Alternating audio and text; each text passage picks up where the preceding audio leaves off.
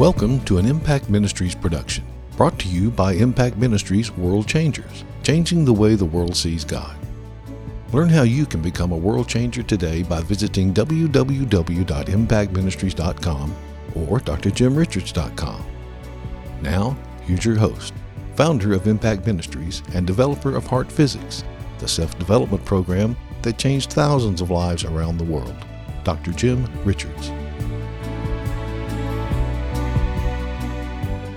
Hey, I'm Jim Richards. I want to welcome you to this eighth video message in the series, The Spirit and the Power.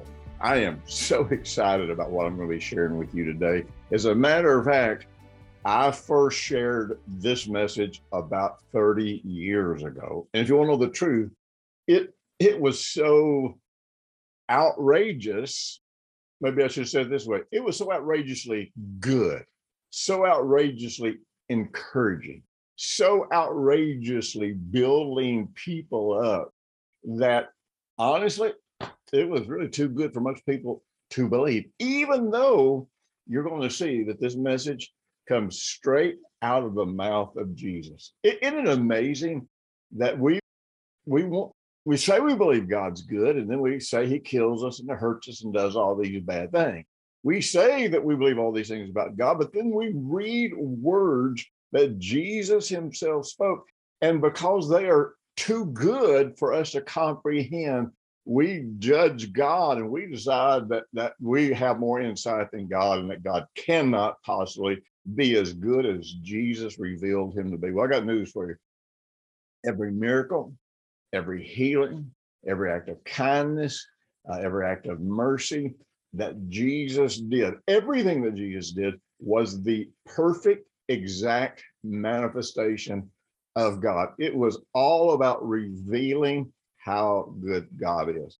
And what we're sharing with you today, and I call it manifesting the mystery, this is going to reveal something that the honest truth is, I don't even believe we can comprehend it in this life. I think, I think we can get inspired by it. I think we can get motivated by it. But the real truth is we won't fully comprehend this until we have crossed over and we experience aspects of God that are beyond our comprehension right now.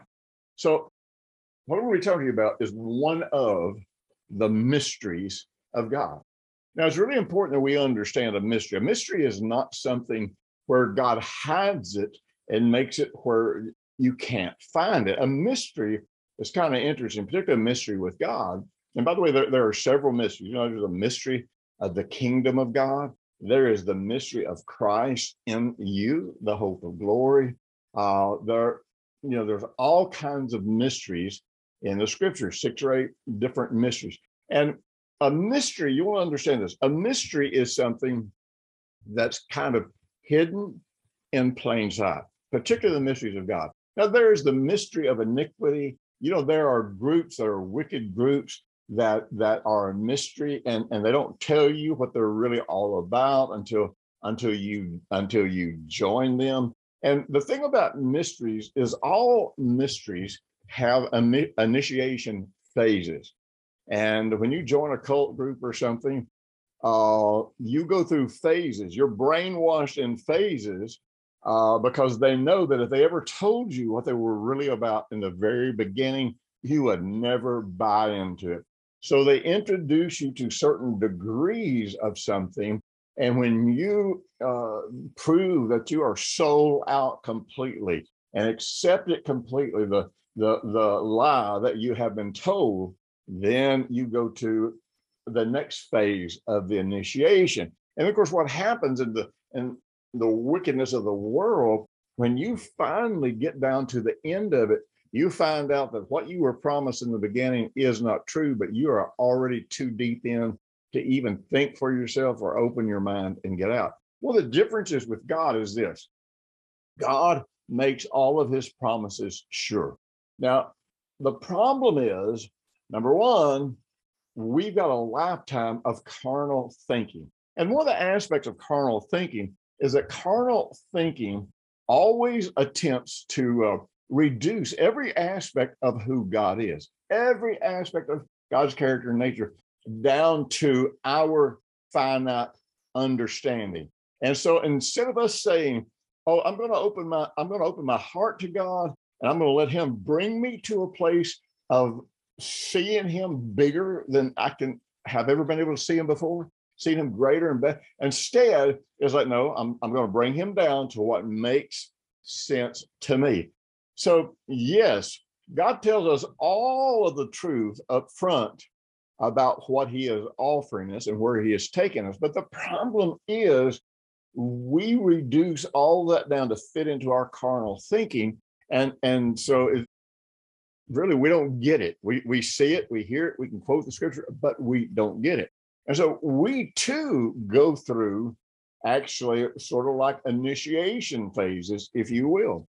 And we come into these things, and to the degree that we open our hearts and our minds, to the degrees that we take hold of a truth and make it ours and are able to live it, then and only then does our heart open up to be able to perceive the next step that we need to take in this journey. And every step in this journey with God and these mysteries of God, every step opens our understanding. It opens our heart. It causes the eyes of our heart to be able to see, the ears of our heart to be able to hear, and for us to be able to comprehend something that usually when we see it, we can't even put it in words to explain to anybody else. We can we can talk to them about it a little bit, we can give them a little bit of info, but it's even beyond explaining. Now, like I said, 30 years ago, when I first started preaching what I'm about to preach to you today, it was just really too good for people to be true. So all I can say is hang on to your hat, and just pray and ask God to give you insight and understanding to these things that I'm sharing with you. And the key thing is look in the scripture. Are the things I'm going to share with you today, are they really in the scripture? Now, the Holy Spirit is in us. We've already talked about this. One of the primary roles of the Holy Spirit is that when we mix the word that we hear with faith, and faith is a matter of the heart, when we mix the word with faith, in our heart, then the Holy Spirit who works through our heart, then he seeks to manifest or or make evident or bring into into experiential knowledge on this plane whatever truth it is that we are, are seeking and hoping to believe. And so what I'm sharing with you today is totally dependent upon us believing the truth and yielding to the Holy Spirit so that He can work in our lives and manifest it in our lives. You know, Colossians 1:15, uh, speaking about Jesus, it says of Jesus that He is the image of the invisible God, the firstborn over all creation. Now, remember that Jesus is our model. You know, I was eating lunch with a guy today, and he was telling me about something that uh, uh, that he was struggling with back years ago. And he said, and he said, you know, I just looked and said, look, Jesus handled it this way, so I know I know I can do it that way.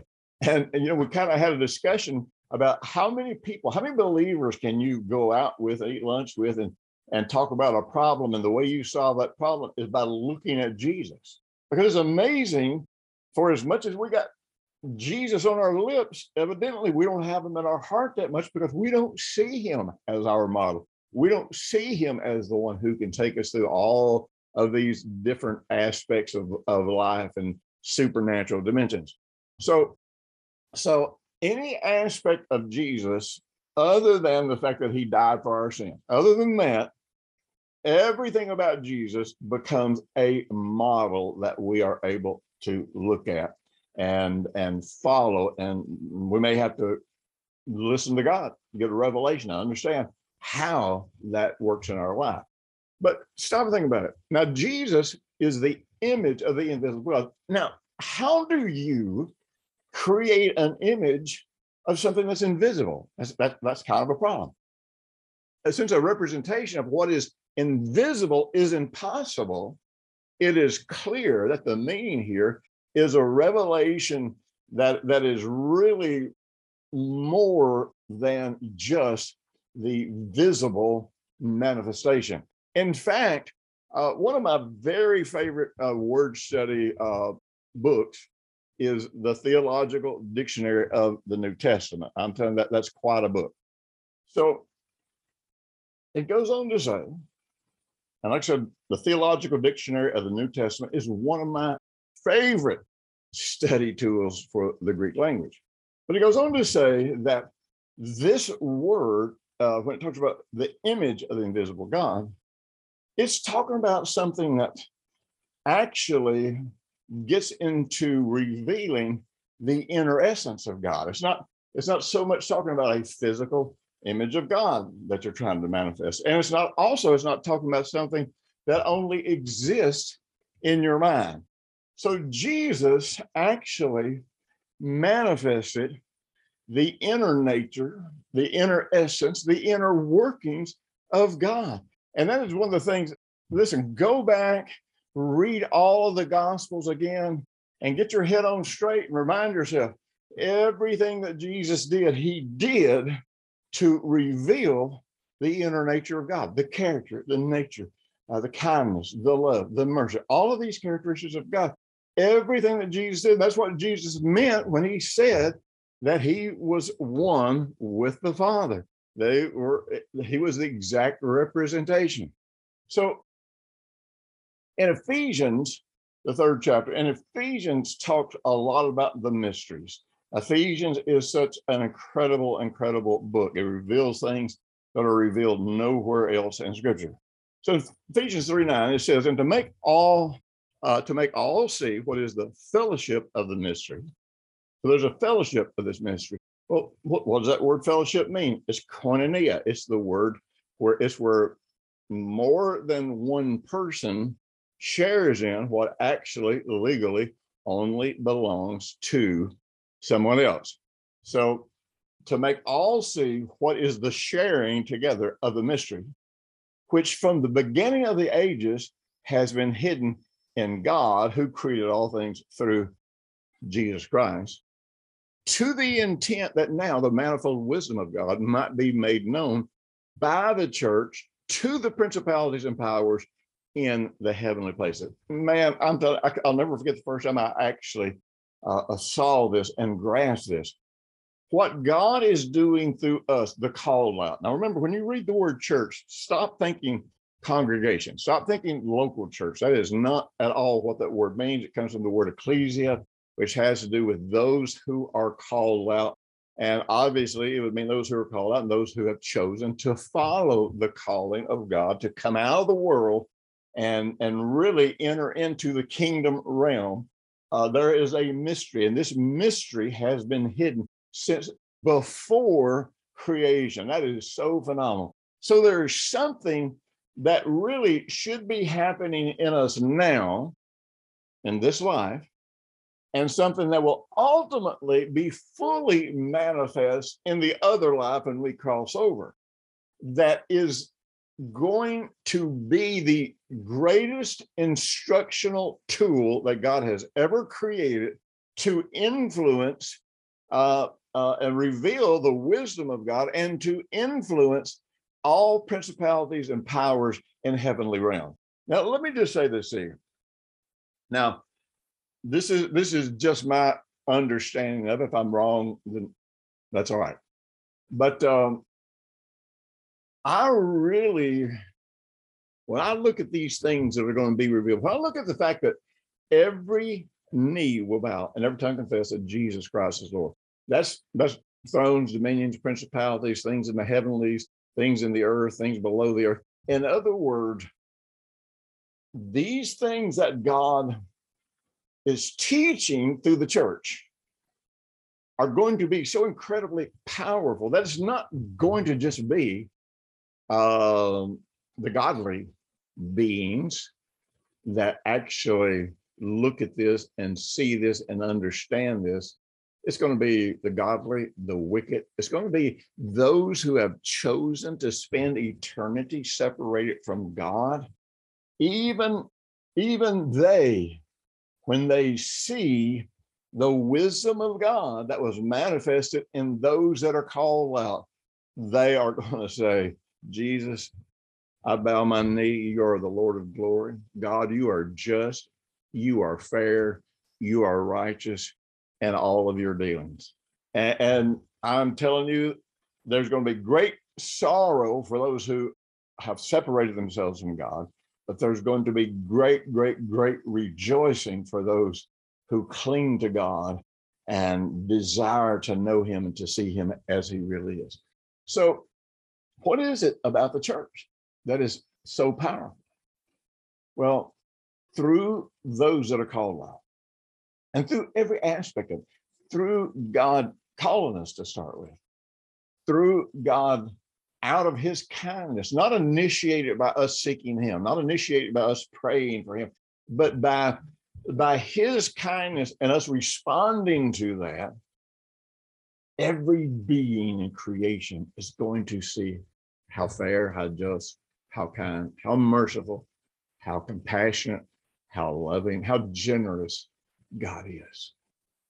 And we, in a renewed state where we no longer have any blinders or self deception, we're going to see something that we could never see while we were here on planet Earth. Now, we're seeing it to a degree, but not to the degree that God really wants us to see it. In the book of John, the 17th chapter, and here comes here comes the dynamite. In John 17, 22, Jesus says something I've never met many people that believed, even after they read it in the Bible and saw that these are words spoken by Jesus, it is just too good to comprehend. But part of it is because we don't really understand some of the words. We don't really, we don't dive in and take a deep dive and figure out as much as we can. We don't let the Holy Spirit teach us. We don't, you know what I mean? We just look at it and go, oh, I can't get that. No, no, no, no, no, no, that can't be true. That cannot be true. Now, we've talked a lot about the glory of God. And you know, like I've shared with you, if you look up the glory of God, I'll, I'll never forget, I was using a Thayer's lexicon. This was back before we had computers. And when I looked at the word glory, which in the Greek is the word doxa, from which we get the word doxology, man, I'm telling you what, it was, it was, I, I don't even know how many different uh, ways the word glory could have been expressed or, or, or interpreted the brightness, the splendor, the greatness, the majesty. In other words, you know, there's all of these words about kind of uh, non tangible glory, if you will. But as you read through this, eventually, as you're going down through this list of, of how you could interpret the word glory, you come across three concepts that actually bring all of these other pieces together. And these concepts are the view, the opinion, the reality. And so you start understanding that all of these other manifestations of the glory of God, they manifest because that is God's view. That is God's opinion even when everything in this natural physical realm says something else, God says, No, I, I, I have an opinion. Even when you're laying in, in a bed sick, God says, uh, I got a different opinion. Healing is yours. Even when you are broke and you don't know how you're going to make it to your next meal, God's got a He's got a different view of the situation, and that uh, I am there to meet your needs. I am Jehovah Jireh, by the way. In other words, it doesn't matter how we see it, how we perceive it, how we think it is. All of these aspects of the greatness of God only come to life in us when we surrender our view and our opinion. You know, the Bible talks a lot about, about humility and the value of humility. Humility is not when you walk around with your head hanging down and say, Oh, oh, I'm nothing, I'm nothing, I'm nothing. No, humility is the ability to surrender your view, your opinion to God and accept his view and his opinion. And when you accept his view and his opinion, then you stop seeing with your eyes and you start perceiving with your heart, and you begin to perceive exactly what God perceives. And to the degree that that becomes the reality in your heart, uh, then it becomes the reality in your life. So think about glory. Don't, don't think about glory as just something that's shining. Think about glory as all of these majestic aspects of who God is, but they exist because they are his reality. They are the way he sees it, and the way he sees it is always, always, always glorious. So it says this. Now, this is Jesus speaking. He says, The glory which you gave me, I have given them. Whoa, wait a minute, wait a minute. No, no, no, no, that can't be. Oh, well, actually, it, it can be. But if we stop right there, then we're not getting what he's really saying. Now, what was the glory that God in, in, endowed Jesus to have? Well, because Jesus chose to surrender his will to God's will. Because in every situation, he always chose to recover sight and see things that God that God saw. Then the result was that God could manifest in him. So, so let's look at this. The glory which you've given me, I've given them, that they may be one just as we are one. See, the glory of God was manifest in Jesus because he became one with him, one mind, one thought, one intention, one purpose, one truth. And so, to that degree that he harmonized himself completely with God, to that degree, then the world saw the glory of God, not because there was a light shining behind his head, but because he was doing the glorious things that God would do, healing the sick, casting out devils, opening blind eyes, uh, ministering to the weak, the sick, the poor, uh, the oppressed, of every kind. The glory of God manifests, and and and what all of this principality and power are learning as they observe is that God is always pouring His kindness out on an undeserving world that just opens their heart and wants it. But do you remember all of that happens because of the Holy Spirit flowing through us?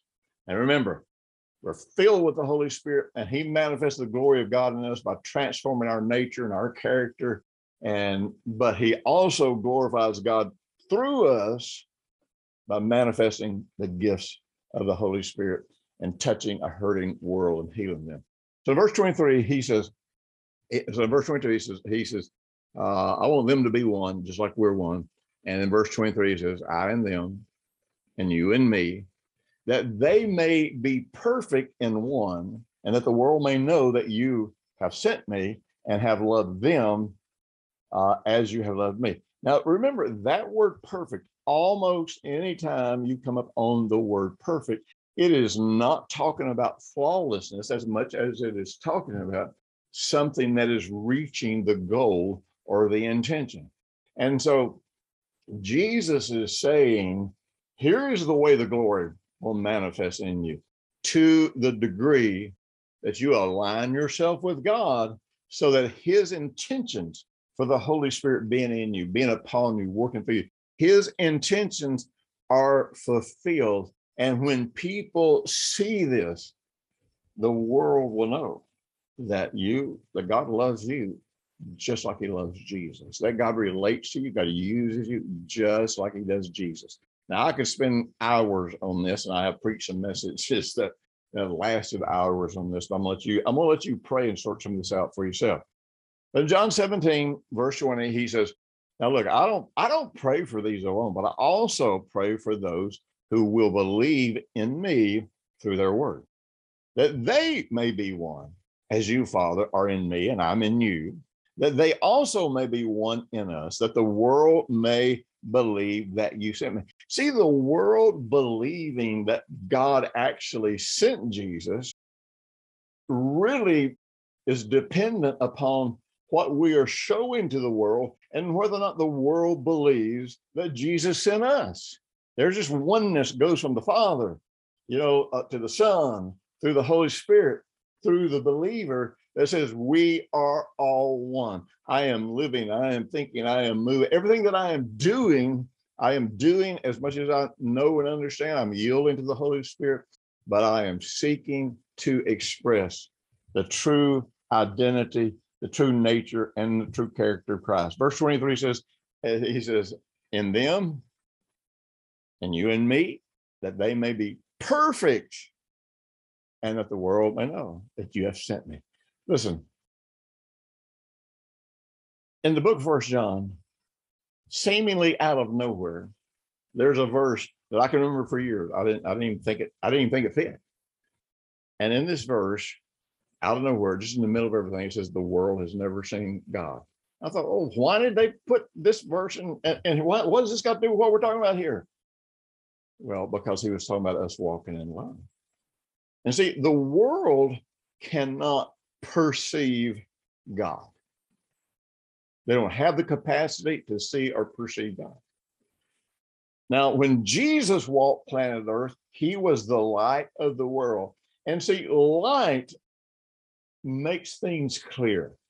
Light, see, the darkness kind of clouds things, makes things hard to see, makes things chaotic. Uh, uh, and, and, so, so when you're walking in darkness, you're really not revealing who you really are, and you're not revealing Christ in you. But when you're walking in the light, see, Jesus came as the light so that you could look at Him, and that light would reveal the character and the nature of God. Well, you know what?